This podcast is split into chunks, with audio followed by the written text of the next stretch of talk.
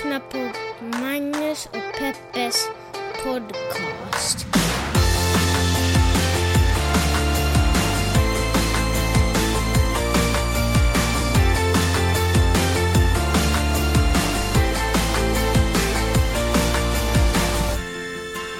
Oj, jag glömde prata. Hallå internet och hjärtligt välkomna ska ni känna er till... Vanligt poddproblem. Ja, det var underligt. Eh, Jag hoppas att ni känner er hjärtligt välkomna till den här podcasten som heter Magnus och Peppes podcast. Det här är ju en eh, fantastisk podcast får jag faktiskt säga. Eh, Om du får säga det själv. Om Men det får- får man väl inte längre i det här jävla landet. Nej, precis. Det här är ju en podcast där vi tittar på de stora små nyhetshändelserna i världen, och, men också de små obetydelseliga... Nej, men Men herregud. herregud, var är ditt språk? Har du fått en hjärnblödning? Ja, tänk om jag fått det. Och så skojar jag om det. Ja, och här sitter jag och så kommer jag vara död snart. Eh, Men det sista du gör är att spela in en podd, det tycker jag ändå är hängivet. podden framförallt! Jag ska skriva det på din gravsten. Det jag försöker säga nu, eh, med ena sidan lite hängande här i ansiktet, är att eh, vi tittar på de stora och små världshändelserna i världen. Du är full. Världshändelserna, och så pratar vi om dem ur ett journalistiskt, feministiskt och mediegranskande perspektiv. Där satt den. Hur mår du Peppe? Jag var bra tack. Mm. Varför, varför då? Du har fått väldigt vita tänder, är det en LA-grej eller? Herregud, det säger du till mig varje dag. Ja. Vad har jag haft för gula, smutsiga tänder? Gula, smutsiga, de, de har sett ut som sådana här popcorn-tappar. Men alltså jag tror att de är vita för att eh, delvis använder jag en tandkräm som gör dem vita. men, men när man kom hit, alltså när vi kom hit för fem år sedan Mm. och konstaterade att eh, en, alltså, de nordiska tänderna är ju snedare och gulare än de amerikanska tänderna. Ja. Men så, ja, men Men de amerikanska tänderna är ju inte genetiskt vitare och rakare utan de är ju manipulerade. Liksom, folk kan ju ta ut sina tänder ur munnen och stoppa tillbaka dem. Så pass manipulerade är de. Ja, men det är konstigt som man vänjer sig vid det, för i början tyckte jag det var superkonstigt. Och nu tycker jag det är normalt, men när vi åker hem på sommaren och jag pratar med folk, nu säger jag inte alla ni som lyssnar på den här har vita och jämna tänder, men det finns gånger jag reagerar på att det ser annorlunda ut i folks munnar. Ja. Folk kommer inte vara dugg medvetna när de pratar med dig nu. Jättekul. Eh, Jag har tänkt på att vår eh, vän Rose har extremt vita Jag tänkte också på det. De är nästan Och jag är självlysande. så glad du sa det. Det är nästan som att de avger en form av röntgenstrålning. Det är som att ta på en lasershow. Ja, jag är rädd för att om du står bakom mig när jag pratar med henne så kan du se igenom mig. För så lysande är hennes tänder. Jag vill ta LSD när jag ser henne leva. Jag vill dansa i en bubbla för mig själv när jag ser hennes tänder. Mycket roligt. Ja, det var det roligare partiet i den här podcasten. Nu ska vi prata lite allvar. Nej, men vi, och vi har ju fått lite, i förra veckan, så, eller vad säger jag, inte förra veckan, för några dagar sedan, i avsnittet Rätten till barn, så pratade vi om den här nya lagen som inte tillåter surrogatföräldrar längre. Att man åker ut och hyr någon, ut i världen och hyr någon annan kvinnas livmoder för att på så sätt bygga sitt eget barn. Får man inte göra mer. Eh, och så, så kommenterade vi det och pratade lite om det. Nu har det kommit lite feedback från er. Du var ju otroligt orolig över att du hade sagt någonting som kunde göra folk arga Men och alla ledsna. fattar ju att det är ju kanske mest less... Ja, nej, du har rätt. Arg och ledsen. För det är ju känsligt. Tycker jag. Eller Det är känner jag. klart det är känsligt. Och Alltså- speciellt är det ju känsligt när man själv sitter med två till synes friska barn. Liksom. Igår började du och jag nästan bråka när vi talade om barn i bilen och så började vi tala om eh, att eh, skaffa ett tredje barn. Ja, Okej, man du- får inte säga skaffa barn, får att få att eh, planera in ett tredje barn. Ja, men du börjar ju snacka om rätten till ett tredje barn och det är ju nästan det- oförskämt. Aldrig sagt, jag har aldrig sagt rätten, men jag kan säga att jag på en teoretisk nivå kan förstå att folk längtar efter ett tredje barn. Det måste de väl ändå få göra? Lyssna på det här. Vi sitter i bilen och, och så börjar vi prata om då eh, förhållanden där ena parten, inte helt ovanligt kvinnan, är sådär Hej min kära make, jag skulle vara intresserad av att vi skaffar ett tredje barn till vår familj. Och, eh, och då svarar maken så här, ja om vi gör det då får du ta hand om det barnet själv. Och så börjar vi lite analysera, vi börjar diskutera om, och, och nu får ni liksom säga vad ni, vad ni tycker, hör gärna av er då.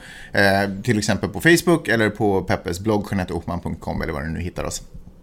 Och då, då, då argumenterar jag så här, att jag tror att männens kommentar i det fallet är ett, liksom, ett sista... Jag tror att det här är liksom en, en diskussion som har pågått länge och det kanske inte var den första kommentaren som mannen sa i den här diskussionen. Jag tror att det här är ett sista desperat försök att få kvinnan på andra tankar. För faktum är, who needs a third? helt ärligt. Om man, om så. Eh, och då har han så här, för att bara göra det så svårt som möjligt för kvinnan att fatta det här otroligt dumma beslutet, så säger han så här, okej, okay, då får du ta hand om alltihopa själv, i hopp om att hon ska bli avskräckt och bara backa. Ja, ja, det kan jag skriva under, säkert. Och sen tror jag att männen använder det som argument när de inte orkar stiga upp på natten eller byta en blöja. Vad säger du, du som ville ha barnet? Ja, men det är ju helt fair, tycker jag. Alltså... Nej, alltså, om man tillsammans gör ett barn är det ju självklart jo. att båda är lika mycket men, ansvariga för ungen. Men det vi sen började prata om var ju det här att vems vilja väger tyngst här? Och då tänker jag att om det inte finns någonting, liksom om man har ett status quo och någon föreslår att man för in en ny variabel i den här ekvationen, då känner jag att det är den personen som gör den största kraftansträngningen och hens är det den som har den lägsta, eh, liksom, den som har det lägsta säget i det här. Förstår du vad jag menar? Nej. Håll, alltså, förstår du inte vad jag menar eller håller du inte med mig? Nej men alltså, jag, jag förstår vad du sa igår i bilen, jag förstår vad du menar, men du uttryckte det på ett supergrumligt sätt. Jaha. För det första måste jag säga så här att status, att om någon har en enorm barnlängtan, nu har jag faktiskt aldrig Nej själv men inte barnlängtan, ett tredje barnlängtan. Ett tredje det barnlängtan. kan ju inte vara en rimlig längtan, alltså det är ju inte en längtan. Så du säger att folk, du, du säger att ett tredje barnlängtan inte är en rimlig ja, längtan? Ja, jag säger det. För kolla, jag tycker så här, jag, jag fattar om man Jag sitter och gottar mig här åt vad folk sitter, måste sitta och tycka nej, att du är puckad. Nej, lyssna. Jag, för, jag kan ju verkligen förstå, det var därför jag tyckte det var så svårt att prata om det. Jag kan ju liksom förstå och på sätt och vis också identifiera mig med den här barnlängtan om man inte har några barn. För den har jag också haft. Jag har ju liksom nästan lite manipulerat dig så att vi ska få vidare. Så jag fattar hela den grejen. Men jag, för, men jag kan inte acceptera att, att längtan efter tredje barn är en legitim... Då är det någonting annat som saknas Var i går liksom liv. gränsen för dig? Är det mellan 0 och 1 eller? Ja, 01. Där går absolut gränsen. Sen kan jag Sen förstå... kan man inte känna en barnlängtan längre. Men om man känner så här att min familj är komplett när jag har tre Ja, barn. man kan inte längre... För det första, Och, och om man känner så, då är utgångsläget med två barn inte status quo. Då är det något som fattas. Nej men, okej. eh, Det som jag också sa lite förra gången vi pratade om det här. Gud, alltså jag känner att jag är ute på så hal is. Men jag tycker verkligen så här. För det första så tycker inte jag, eller jag tror inte på att man kan längta efter någonting som inte existerar. Alltså, eller vänta, nej. Eh, Jag tror inte att man kan inte längta efter någonting som man inte vet vad det är. Men om man har två barn och känner kärleken för dem, då vet man ju då kan man ju visst längta. Och, om, och just sa ju att det är okej att längta efter barn om man inte har barn. Men om man längtar efter Men just barn. sa du ju att, att du längtade enormt efter barn, du kan identifiera en barnlängtan från noll. Ja, precis. Och därför kan jag säga att, eller ut, helt utifrån mig själv, så vad var det egentligen jag längtade efter? Jag längtade ju efter den här äh, bilden, jag längtade ju efter julkortet.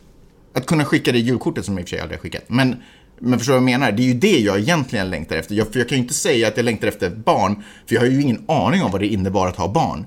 Så Men borde inte längtan bli större då man vet hur fint det är att ha barn? De Ja. människor som längtar efter tredje barn, de vill så att jag vill känna den här babydoften Ja, igen. Men precis, då är det det man längtar efter. Och ska man verkligen sätta ett helt barn och ett helt liv till världen för att man längtar efter, köp en babydoftsparfym istället om det är det. Eller du vet, köp något mjukt. Alltså, men du, du längtar ju inte efter någon rim... Köp något mjukt, jag att du får det argumentet. Jag Men- inte aldrig sin Nej barnlängtan. men jag menar att det var dissig, men, men du längtar ju inte efter, det är någonting annat, du har ju en åldersångest, eller du känner att livet håller på att försvinna iväg, eller du längtar tillbaka till en, tid, en svunnen tid. Den kommer aldrig komma tillbaka oavsett. Och det är klart att du kan springa iväg och göra ett barn så att du kan få ha nio månader av mjukt och mysigt, men sen är de nio månaderna också förbi. Så du har liksom ändå inte riktigt Men tagit tag i slutar det. man älska sitt barn liksom efter... Men det är ju inte, barn kan ju inte fungera som någon form av fix. Nej, du vet att men jag det, känner men en det är du abstinens. det att är du som säger det här fixet nu. Det, det som jag talar om att folk kan ha en genuin Men ingen barnlängtan. längtar väl efter att få, att få liksom raise another person. Det är ju ingen som kan Och du och jag efter. gör inte det. Men det Nej, finns folk som gör det. Ingen! Nej, nej. Det är ingen människa längtar efter processen från barn, det, barn, det att barnet föds eller det att hon blir gravid till att det barnet är 30, 40, 50 år. Ingen längtar efter hela den processen. Och det är att längta efter Vad är det barn. du snackar om? Nej men det, fatt, det, det finns vad är det att längta efter? Det är ju varför- vidrigt. Att ha Och barn? då, och då har vi de liksom helt problemfria barn. Och jag håller med dig om att det är ju kanske inte så roligt att ha barn hela tiden. Och det är ju ingen som föreställer, när man säger så jag längtar efter barn, det är ingen som förstår eller föreställer sig hela den processen. Man tänker ju det här lilla Ja, men jag, jag tror att folk kommer vara lyckliga med sina barn. Ja, men förstår du? Alltså, jag tycker inte att det är... Okej, fine. Whatever. Okej, men kan vi gå över till eh, läsarfeedback nu i alla fall? Okej, bra. Hanna skriver så här, apropå Magnus... Hanna vem? Jag skojar bara. Hanna, Hanna Rosell. Va? Han- Är det det? Ja. Jaha, kul. Hej Anna. Apropå Magnus och kritik, fattar att det är svårt att hitta helt rätt, för man knuffas ju alltid lite åt något håll när någon annan har en stark ståndpunkt. Det vill säga, pratar jag med någon som är megavänster blir jag plötsligt mer liberal och konservativ, än när jag pratar med någon som är konservativ, då blir jag mer vänster Men än vänta, det vanligt. där relaterar ju till en annan grej vi pratade om förra... Det här är nu feedback, tyst. Jaha. Ungefär alla ämnen. För Magnus är det svårt att ta den mest feministiska rollen, utan han blir ofta den som måste ifrågasätta, ställa frågor och driva samtalet. Men i förra podden tyckte jag att ni hittade en så fin ton, det stör mig inte alls när ni tycker likadant. Och Magnus hade gjort bra research, det märktes. Jag tycker att alla avsnitt är bra och att er lägsta nivå är skyhög, men det här var lite extra fint. Ja, tack. Det är kul att höra. Ja, Fortsätt skinna... Eh, ja, fortsätt skinna blev, blev ni med. jättekonstigt. Men vi talade som sagt om surrogatmödraskap och eh, fick många superbra kommentarer och intressanta.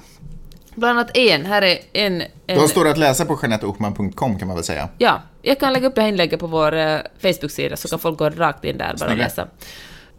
Jessica skrev så här, rätten till andras kroppar, så lätt, klart att man inte har rätt till en annan människas kropp, men tänk om man behöver något från en annans kropp som man har råd och kan köpa det och personen erbjuder att sälja. Det är lätt att säga nej, men om man verkligen behöver det, typ om man behöver en njure och det är slut på njurar överallt, men så dyker ett erbjudande upp och du kan köpa en njure och den kommer att ge ditt liv tillbaka. Du har råd. Vad gör man? Köper du den för att få finnas kvar för dina barn? Köper Magnus den för att du måste finnas kvar för dina barn? Eller att man inte kan få barn. Livet känns värdelöst, man känner sig död, men så dyker det upp en liv, livmoder man kan låna. Du kanske säger nej av princip, men din partner vill att du ska leva och övertala dig. Alltså, jag vet inte vad jag tycker egentligen. Eller jo, det vet jag. Det är klart att man ska skydda de som är mest utsatta, de som behöver sälja kroppar och kroppsdelar. Men om man står där och behöver och har råd, vad ska, vad ska man egentligen göra? Tar överlevnadsinstinkten över? Jag tycker personligen att det är inte helt schysst att jämföra ett, ett köp, eller det vill säga en don, donation av ett organ som en människa behöver, en annan människa behöver för att leva. Och eh, att köpa kroppsdelar av en annan människa, eller funktionen av en kroppsdel av en annan människa för att det är någonting som jag skulle vilja ha i mitt för att uppfylla en dröm jag har i mitt liv. Eller ett begär. Så du menar det är en skillnad på en njure och en bebis? Ja, men det kanske jag tycker. Plus att jag tycker inte, men, men till argumentationens skull skulle jag också vilja säga att jag tycker inte att det är okej att ge sig ut på en svart marknad och köpa en njure av en fattig människa som kanske bara har en, kvar njur, en njure kvar men skulle kunna försörja sin familj genom att offra sitt liv eller vad nu omständigheterna Eller att leva ett liv med bara en njure, det är ju inte världens enklaste Det är sak. Det är säkert inte det bästa. Jag, jag tycker hellre då att det systemet vi kanske har i, i Sverige och Norden där man liksom donerar. Jag vet inte om man kan, förresten kompisar kan donera till varandra. Men, om, om, men att det går till på det sättet tycker jag väl kanske är ett schysstare och mer etiskt sätt. Och jag skulle, inte, ha- jag skulle ha problem. Men kanske det faktiskt är just proble- ett jättestort problem i västvärlden, vi som är så otroligt privilegierade att verkligen har råd att göra vad vi vill, Mm. är att eh, vi gör det för att vi kan. Ja, folk men- gör det för att vi kan. Och jag tror att då måste man bara bestämma sig för att nej, mitt liv, någon annans liv är lika mycket värt som mitt liv. Ja, men för att vi är, liksom, vi är ju intalade i det, kommersi- det kommersialistiska systemet, kommersiella, kommersialistiska systemet. att- Kapitalistiska. kapitalistiska, kapitalistiska systemet att eh, liksom förfrågan och eh, det andra. Du har inte gått på handel. Nej men vad fan, men du vet vad jag menar. Utbud och efterfrågan. Utbud, utbud och efterfrågan, tack. så jävla smart. Eh, utbud och efterfrågan. Vi är, liksom, vi är så uppfostrade och inpräntade med det att det är liksom den en, det är som att det är naturligt. Ja, om det erbjuds så kan man köpa det. Ja, men precis. För då är det liksom inte köparens fel, för det fanns ju redan där. Det är ju någon annan som har fattat beslutet att sälja det. Men Och det här tror jag gäller kvinnokroppar, alltså män som åker till Thailand Ja, och köper prostituerade, de säger att de gör en god sak för de hämtar ju pengar. Det, det här talade vi om i förra avsnittet också, för er som inte lyssnar på det.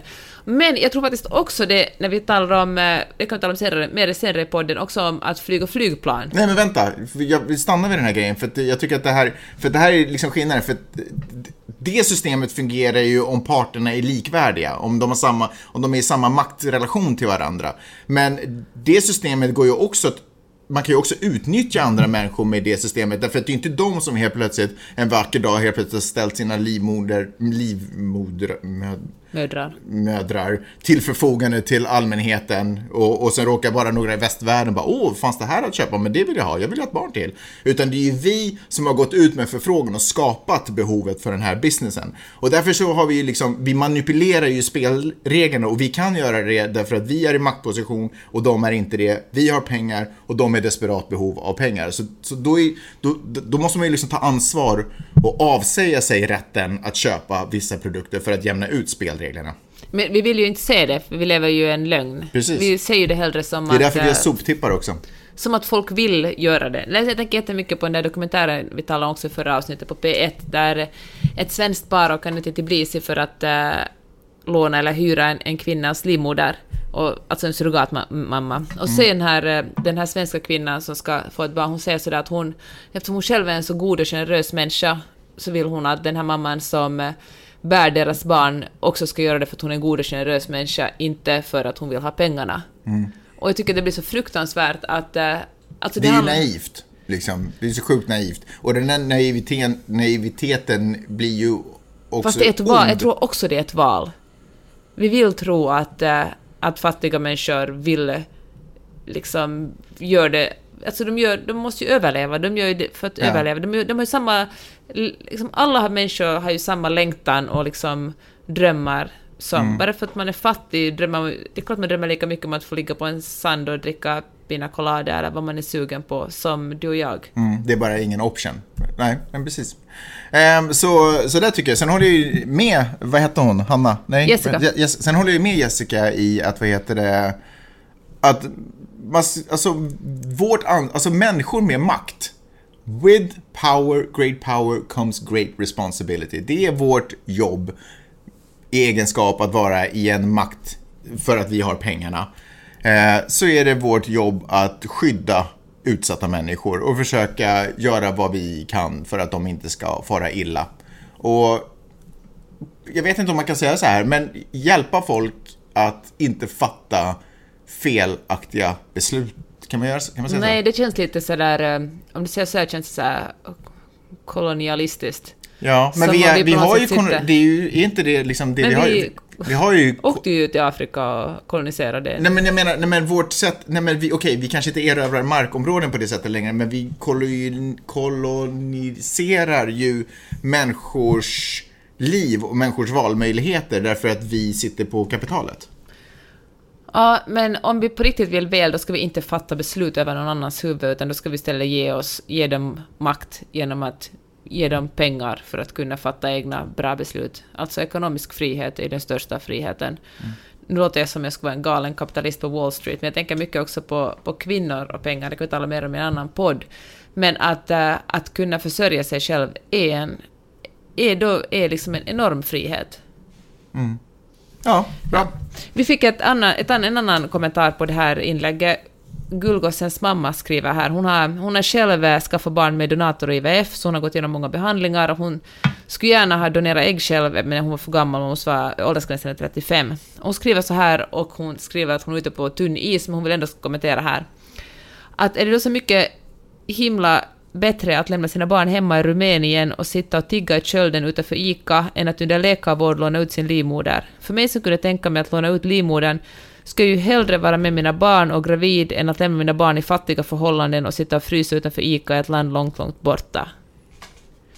Så jag tänker så att den här, det här argumentet är ju till att det kanske det är fel, hon, så här tänker jag att hon resonerar, att om man förbjuder surrogatmödraskap, då förbjuder man kanske också en möjlighet för kvinnor i Rumänien att försörja sig på ett, på ett behagligare sätt än att, eh, än att åka till Sverige och tigga utanför ICA.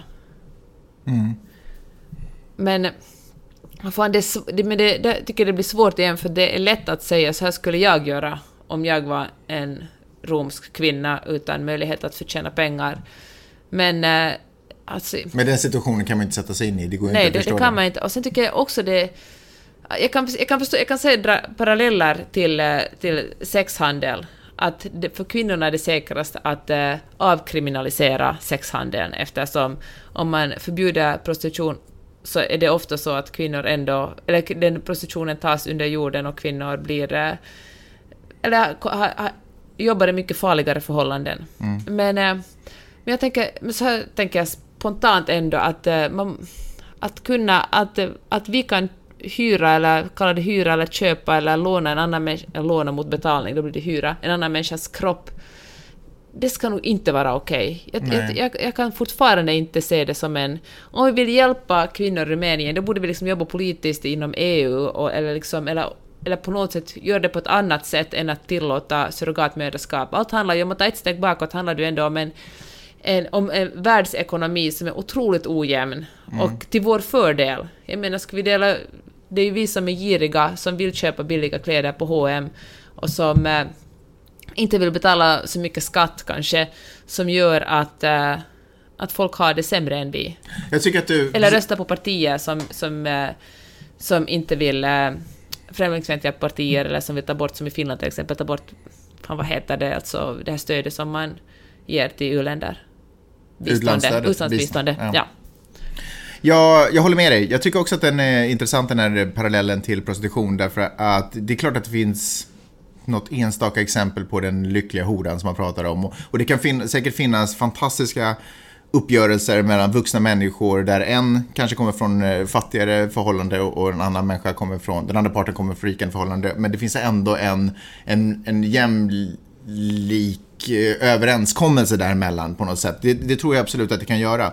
Men jag tror ändå att vårt ansvar är att skydda alla de fallen där det inte fungerar så.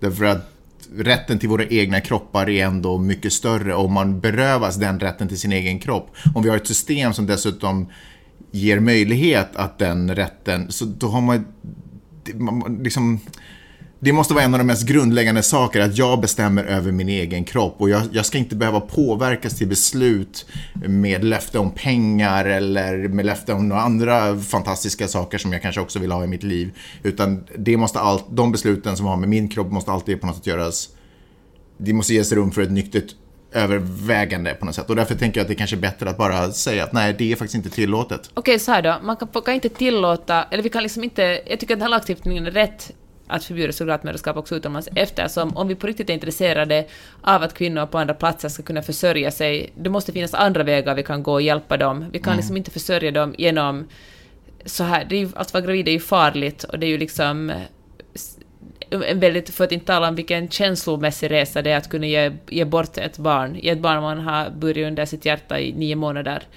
Det är liksom otroligt svårt, såklart. Jag har liksom ett annat litet problem med den här kommentaren. Eller inte, komment- eller inte kanske ett problem, men jag har en annan tanke kring den här kommentaren. Jag, det, jag tänker så här, det är klart att man hypotetiskt kan spekulera, rent allmänt. Eh, inga människor exemplifierade eller eh, samhällsklasser exemplifierade. Man kan, då kan man sitta och spekulera kring eh, vad, är, vad är bättre? Att eh, åka land och rike runt, vara på andra sidan jorden och be om allmosor eller att hyra ut en del av sin kropp men att kunna vara på plats närmare sina barn på grund av det. Vad är liksom bättre? Så kan man sitta och spekulera kring det. Men däremot så tycker jag att det är liksom det är inte schysst, och jag ska, och, och, eller för att uttrycka på ett annat sätt, det är problematiskt tycker jag att sitta och spekulera i vad som är moral, att från en, från en, an, från en övre position sitta och spekulera i vad som är kanske moraliskt mer eh, okej för en utsatt människa att göra. Liksom vilket beslut den bör fatta. Och, och så dessutom så spekulerar jag utifrån min egen position.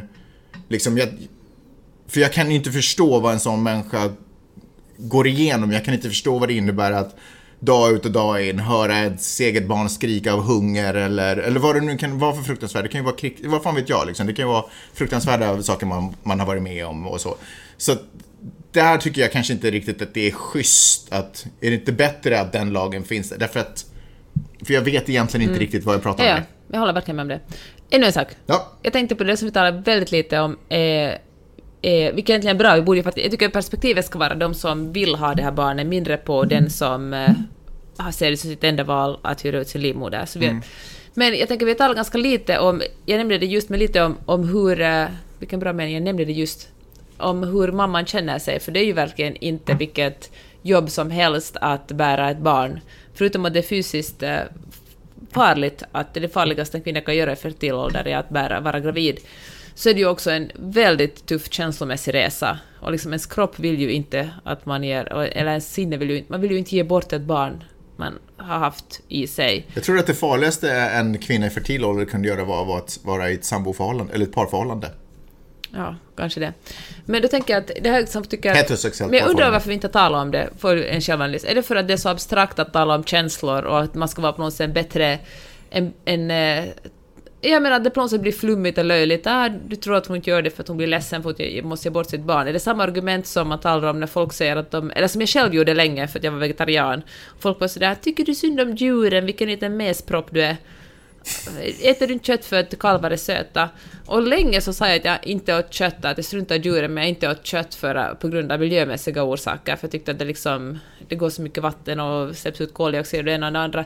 Sen för några år sedan så fattade jag att nej, jag tycker faktiskt att det är vidrigt sättet djuren behandlar. Det handlar till stor del om djurhushållning också. Det är en stark orsak till att jag till att jag inte äter kött. För att djur är söta, för att djur också har känslor. Mm. Och jag tycker att att det faktiskt är en viktig aspekt också i den här surrogatdiskussionen. Att eh, kvinnors kroppar är inga maskiner. Det finns säkert enstaka exempel på en kvinna där det inte är något problem alls bara att föda ett barn och ge bort det. Men jag tror liksom att det är något slags psykologiskt trauma för nästan alla mm. att ge bort ett barn som man har fött. Givetvis. Givetvis, men jag tycker inte att man ska... Ja, men eh, vi ska inte... Ja, vi ska, ja, nu har vi sagt det tusentals yep. gånger, men vi ska inte igda, igda i, nej, jag kan inte prata. Nej, vi ska inte bedriva handel med andra människors kroppar eller kroppsdelar. Puss Nickelchen. Jag skulle vilja äh, ta tillfället i akt och öppna upp mig lite. Mm. Hoppas det är okej. Okay. Äh, men jag har slagits av en ganska tung äh, insikt. När vi nu ändå håller på att prata om barn och vad det innebär, okay. men sådär, vad det innebär att ha barn och så. Så eh, jag är ju en positiv människa. Mm. Sant? Det var därför jag valde dig, Magnus. Så roligt. Nej, men jag tycker om att ha roligt och vara glad eh, största delen av tiden. Och jag helt plötsligt eh, jag insåg att min egen son känner inte mig så. Därför att han ser ju mig som en eh, människa, en, auktoritet, en auktoritet som, som får honom att göra saker som han inte tycker är skoj. Och jag gör det liksom 24 timmar om dygnet om jag liksom måste. Eh, för mitt jobb är ju inte att egentligen, eller så som jag ser på det i alla fall, eh, så är ju inte mitt jobb att gå omkring och droppa skämt hela tiden, utan mitt jobb är att se till att han blir så bra människa som möjligt. Naturligtvis skulle jag ju hoppas att han också hade en känsla över att jag är glad och positiv, för att jag tycker att det är också ett bra sätt att bli en bra människa på. Eh, men, men som vi är nu i det här skedet i hans liv så handlar vår relation väldigt mycket om att han ska göra sina läxor och han ska sluta slå sin syster i misstag eller med kärlek, men oavsett ska han sluta göra henne illa. Eh, och han ska städa sitt rum och du vet, en massa sådana här vardagliga rutinsaker. Och då slogs jag av den här insikten av att en del av att vara förälder innebär att offra en av de saker man älskar mest med sig själv. Därför att det är viktigare att han styrs rätt än att han ser det, mest, det bästa i mig på något sätt. Förstår du vad jag menar? Mm. Och det är ju smärtsamt på något sätt att han känner en annan människa än vad många andra känner. Men hör du, jag förstår vad du menar, men för det första så droppar du ganska mycket skämt och ni skrattar mycket tillsammans också. Också sant.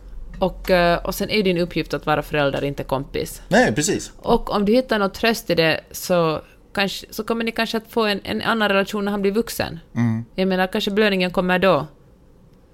Då kan ni umgås och skämta och skoja med varandra. Också sant.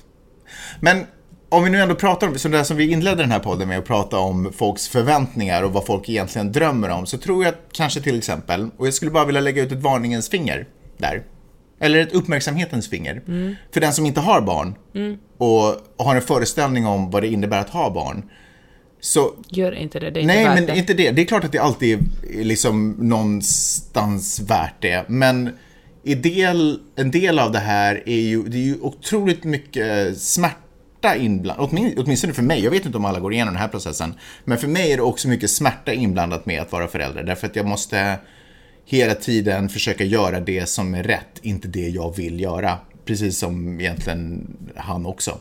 Så. Och att du inte får, eller man kanske, man kanske måste göra avkall på fantastiska saker med sig själv. Som vadå? Nej, men som till exempel att vara en positiv människa. Att det är bara inte läge de första tio åren att vara en positiv människa gentemot sitt barn. Därför att det barnet kanske inte reagerar eller svarar på, Fast på, när du säger det. positiv människa så låter det klart du ska vara en positiv förebild för honom. Sen kan du ju också vara sträng Fast en säga... positiv förebild är inte nödvändigtvis samma sak som att han ser mig skratta och le hela tiden.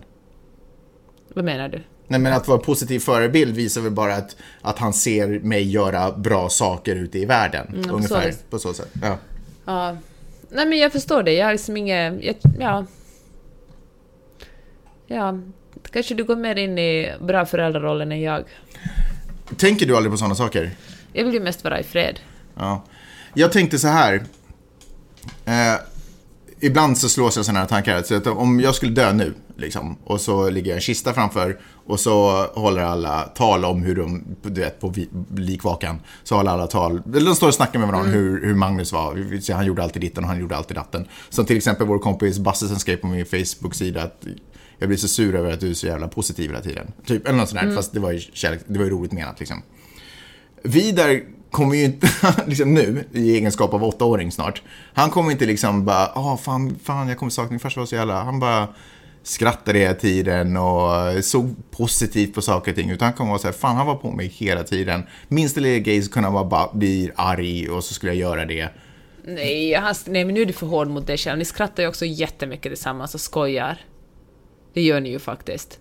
Du förstår vad jag menar. Jag han har ju inte menar. samma bild. Nej, du är, ju sträng. helt- Du är ju en pappa. Det har jag också jag reagerat på dig. Du är det. verkligen en, du är en sträng pappa. Ja, men, Som ryter till och... Och jag, och jag menar, jag säger inte att någonting av det här är onaturligt och jag skulle vilja att saker var annorlunda för att jag tycker att det här är den naturliga processen. Men jag inser ju också att jag känner ju inte till exempel då min pappa så som hans vänner känner honom.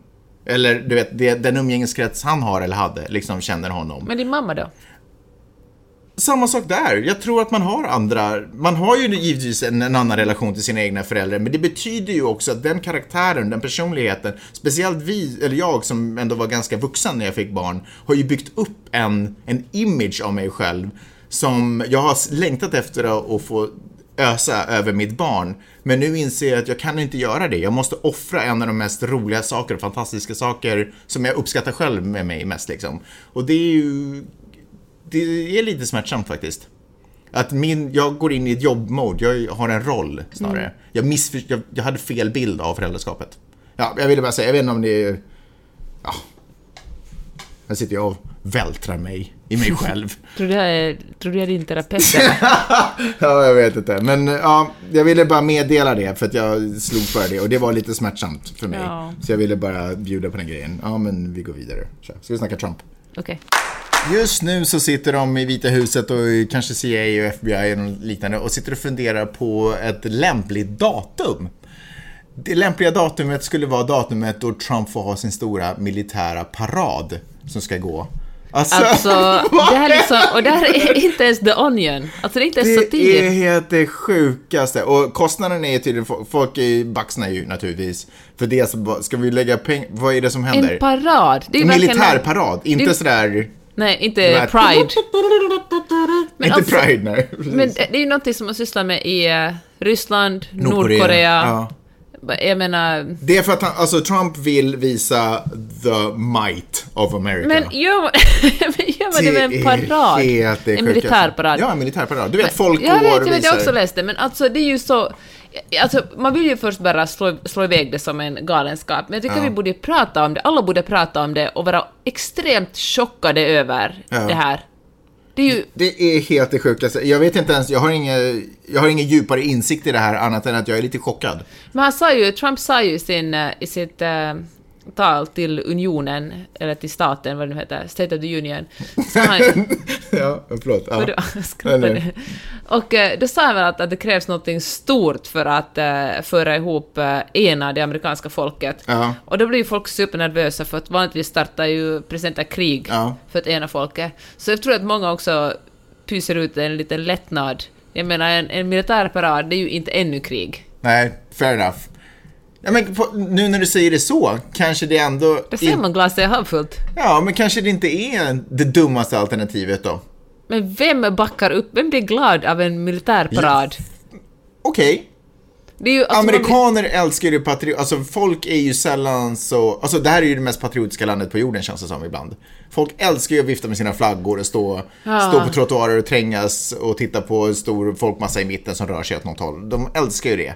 Och skrika USA, USA, USA. Och du har ju helt rätt. Det finns ju inte en pre- president nästan genom historien, amerikansk president, som inte har startat ett krig. Och framförallt inte då det har varit lite sådär eh, delade åsikter om huruvida presidenten gör ett bra eller dåligt jobb i landet. Så då har ju krig alltid enat liksom.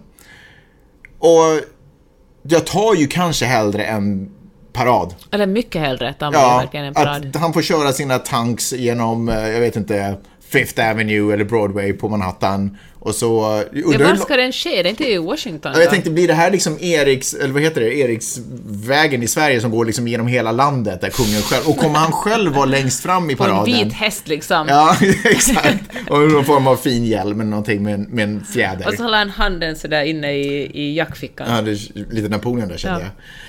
Eh, nej, men då kanske jag kan ändå tar några tanks och lite flygplan som flyger över, som bränner ut rök i är rött, vitt och Det är ju blått. så och, töntigt. Alltså det är ju så, om man åker tillbaka till högstadiet skulle Trump vara så otroligt mobbad. ja. Han är Ja, den det som sant. kommer in på, vet du det är så här, man har någon slags utställning och han har byggt en, jag vet, han har ritat en, Ja. jag vet inte vad han har gjort men han gör, folk, folk himlar ju med ögonen. Vi, i, vi det tuffa hörnet himlar jag med ögonen. Vi, precis, eller du är det tuffa hörnet, jag var nog kanske mer på Trumps sida då. Eh, men eh, ja, nej, men där har ni det. Vi får väl se när, när, de hittar, när de hittar datumet. Nu ska vi se. Den här paraden skulle ju också då vara till minne av någon form- 100-årsjubileum för slutet, eller när de gick med i World War 1, alltså första världskriget. Eh, nu missar ju de det. Ska man liksom fira att man gick med i ett Nej, krig? men, nej, men jag, nu försökte jag översätta här on the fly, men jag menar att de, det skulle vara för att minnas dagar, att det skulle liksom buntas ihop med det. Ja, ja. Ja, okej, men där har vi det. Eh, han hade nämligen varit på, du kommer ihåg när han var i Paris? Då hade ju Macron gjort en liten... Ja, just det. De hade gjort, och då har han blivit så här, god damn it, det där vill Ja, jag men jag kommer ha. ihåg det, att han till och med sa det. Det till Ja. och med snackades om det då. Precis, så det är därifrån de här tankarna kommer. Ja, där har vi det. Eh, vi får se när den här paraden kommer.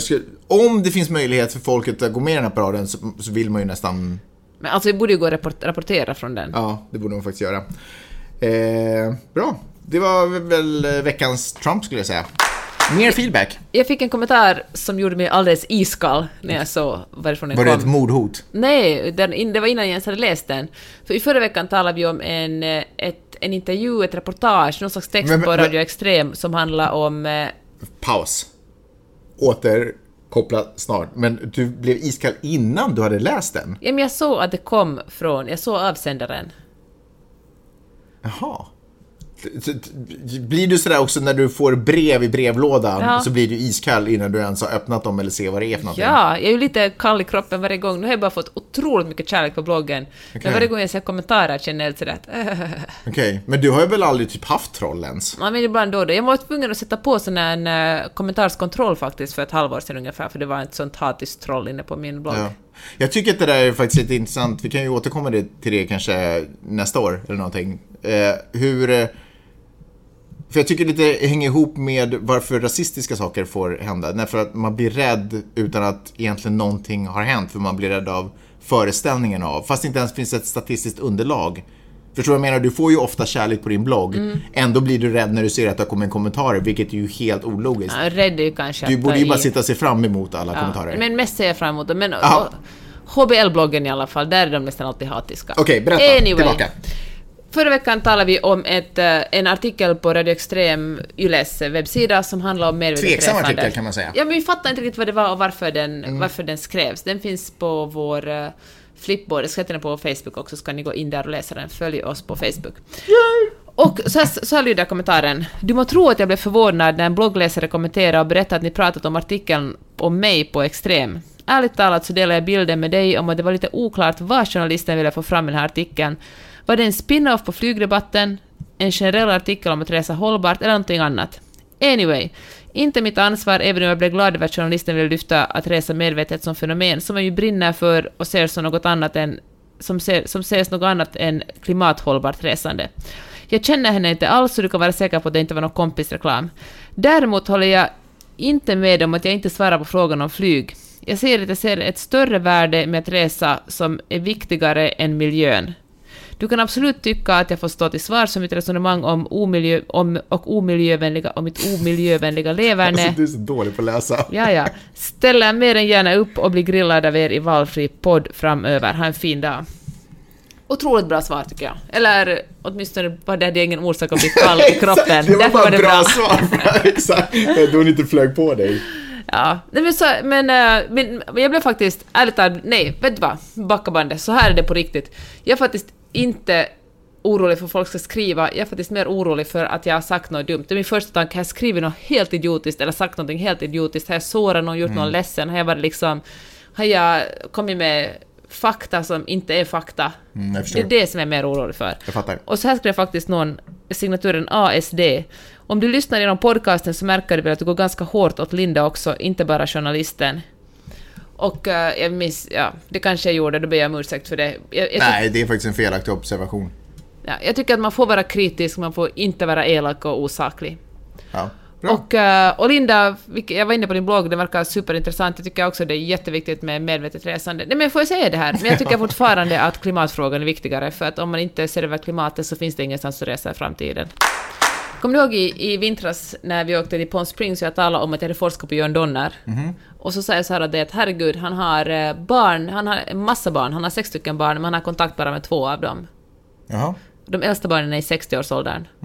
Du lyssnar inte så ofta på vad jag säger, eller va? Jo, vi tar, vad- kommer jag du ihåg vi talade om det här? Ja, ja, men vart är du på väg? Nu har John Donner skrivit en bok och uh, det har gjorts en massa intervjuer med honom och bland annat Helsingin Sanomat skriver, eller lyfter upp det här, att han, eh, han har liksom Alltså han har kontakt med bara en tredjedel av gruppen. Alltså fyra barn har han helt struntat i.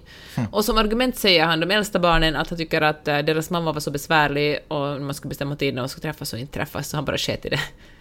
Och, Varför eh, skrattar du för? För jag tycker det är så absurt därför skrattar jag. Jag fattar ju att det är sorgligt, men det är min reaktion är Det är liksom... vidrigt, det är inte sorgligt, det är ju helt sjukt. Och eh, så hade Han han... är ju Donald Trump. Han, ja, men han är ju verkligen det. Han har, han har fem söner och en dotter, och hans eh, dotter dog i höstas. Hon var 36 år gammal. Och då gick han inte ens på begravningen för han tyckte att han inte hade så mycket med den saken att göra. Skriver han det här i boken? Nej, han säger det i intervjun. Alltså, det är ju helt sjukt. Men herregud, vilken kalljävel. Men jag kan inte ens förstå... Jag kan inte förstå det. Jag kan, jag kan liksom inte... Hur kan man eh, inte vilja ha kontakt med sina barn? På något sätt är det lättare att förstå det att om man... Att man kanske har ett gräl med sin förälder som vuxen. Men barn, om man har, har man liksom inte ens velat se dem växa upp. Inte, det är ju ens ansvar. Gör man ett, som, sätter man ett barn till världen har man ett ansvar över det barnet. Det här är ju eh, en del av den här orättvisan som vi lever med, lever med eh, i egenskap av människor. Det vill säga att vissa som skulle bli magiska föräldrar, som skulle ha så mycket att lära och ge och, och, och form, sådär, som, som de kan forma ett fantastiskt barn med, inte kan få barn. Och så finns det assholes som den här typen som tydligen kan få hur många barn som helst, men har ingenting att gör ingenting så att världen blir bättre. Liksom. Lämnar ingenting positivt efter sig på det sättet, annat än sitt eget självuppfyllda ego. Liksom. Men det att han inte ens säger att herregud, jag är 85 år gammal, nu inser jag. Vilket, tänk att jag inte fick se dem växa upp. Tänk liksom, hur påverkades det dem? Jag ångrar mig. Jag ångrar mig. Men istället är han bara sådär att, ja, så här var det nu. Deras mamma var jobbig. Jag hade ingenting att göra med den här dottern som dog. Shit happens, liksom. Att han inte ens i den här åldern har någon slags självdistans eller självinsikt eller någon, någon som helst vilja efter, liksom vilja att vilja bli en bättre människa. Ja. Ja, jag, jag, tänk, jag, jag tänker på... um, du vet människor som är... Förlåt, men nu kommer det här bli en, liksom en fråga om... eh, Eller jag kommer göra det här till om vilka som ska skaffa barn och vilka som inte Ja, ja, bör ja. skaffa barn. Eh, jag tänker på, du vet så här, folk som är super inne på att klättra i berg. Göran Kropp till exempel, han dog ju där också. Mm. Och uppenbarligen så var ju han ju en man som bara levde för att få vara där någonstans. Så att han på så sätt så kan vi tycka att det var väl passande att han också fick spendera sina sista minuter där, fast det kanske hade varit roligare någon annanstans.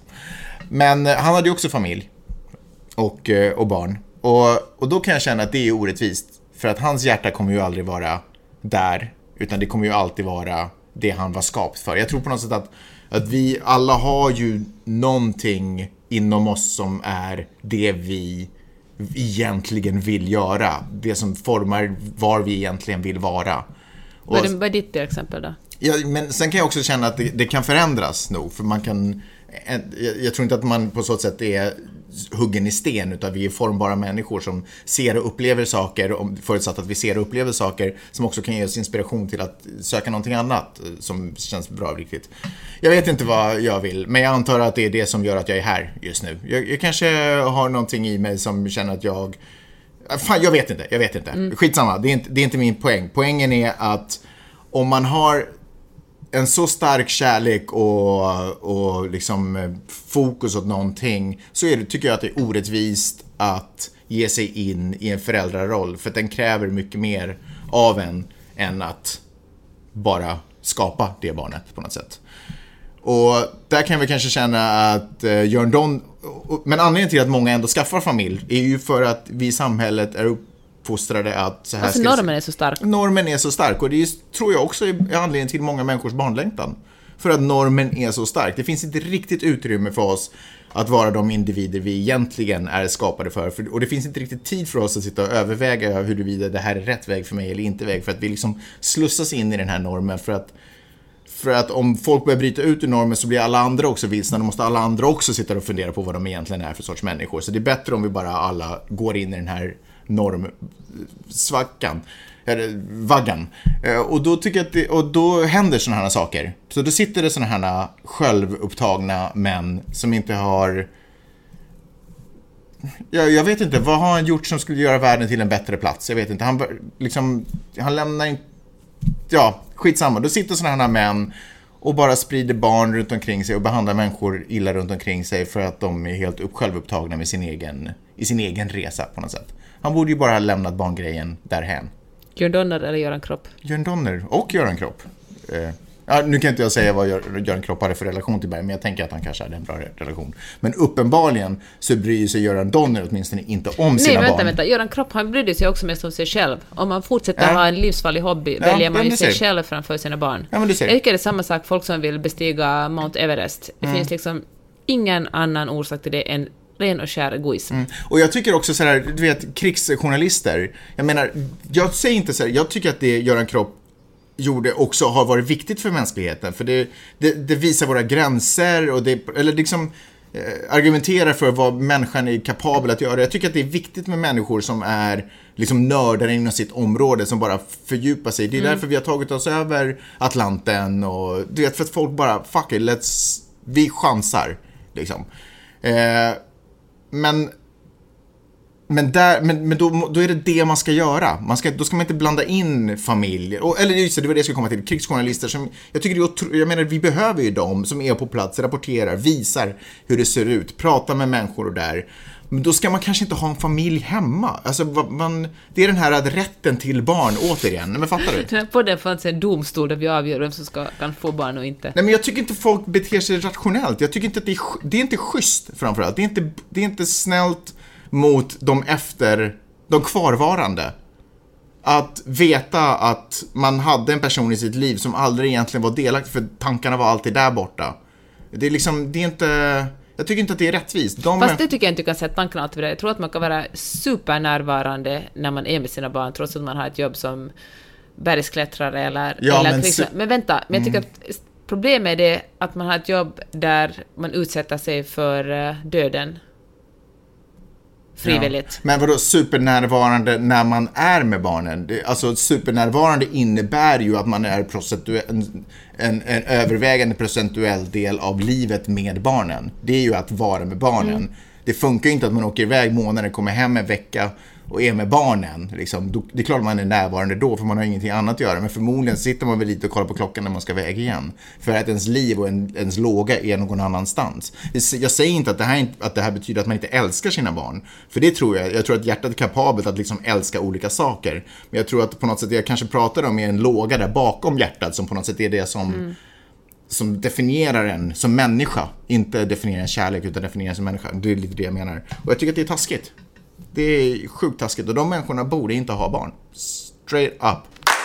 Jag tror att det var sista gången jag någonsin kommer prata om vad, vilka jag tycker ska ha barn och inte ska ha barn. Det känns bara så otroligt fel på min tunga när jag säger det. Det märks faktiskt inte, Magnus. Nej, men det... De senaste 45 minuterna har det inte märkts alls. Men jag vet inte om det känns fel för att jag också är så stark del av normen, eller om det känns fel för att jag har fel, liksom. Förstår du vad jag menar? Ja, men någon som lyssnar på det här kanske kan kor- eller korrigera dig. shit alltså. Uh, ehm, jag tror att vi alltid hade tid för den här dagen, eller vad säga. Ska du också säga att eh, tack för att ni har lyssnat.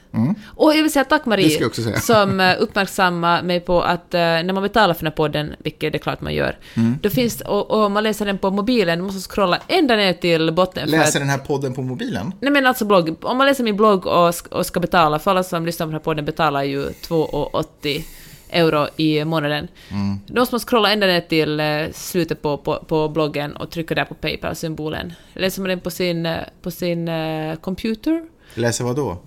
Din men blogg? om, om, man, om man vill betala för... Men herregud, du ställer dumma frågor nu. Peppe, du är inte fågelvägen direkt om vi säger så. Okej, säg du det då. Så här är det. Det är klart att ni ska betala för den här podden. För att vi betalar för saker nu för tiden. Då finns det olika sätt att göra det på. Det ena är att man går in på janetteochman.com och tittar i högelbalken. Högelbalken. Om du gör det på din laptop. Är det så att du är på din mobil just nu så då ska du scrolla ner. För längst ner så finns Paypal-symbolen. Och där så går du in och signar upp för en prenumeration. Bara två och 80 euro i månaden. Jag brukar alltid säga 2,80 cent så blir det jättekonstigt. 2,80 euro i månaden och då får du mellan 4 och 8 avsnitt. Nu vet jag inte hur det blir i februari, men det är naturligtvis det rätta att göra. Och jag är så, är du också säkert, tacksam för alla ni som gör det. Det betyder så otroligt mycket. Fler och fler blir ni. Varenda dag så plingar det i, i min lilla telefon för jag satt på notifications. Och det gör mig så otroligt glad. Eh, och det gör att vi också känner att vi kan lägga ner mer tid på det här. Och som vi till exempel har gjort, axat upp antalet avsnitt i månaden. Det var det jag ville säga. Jag är så glad och stolt över att det är just du som lyssnar, som skriver smarta kommentarer, utmanar vårt sätt att tänka. För jag, älsk- jag tycker att det är ju en av de viktigaste saker man kan göra på jorden är att fortsätta utvecklas. Fortsätta tänka. Ja, det är fasiken mod om någonting. Att våga hela tiden vara ute på den där eh, oskrivna området, eller vad det heter, vita platsen på kartan i ditt huvud. Woo! Vi hörs om några dagar. Hej då. Hej då!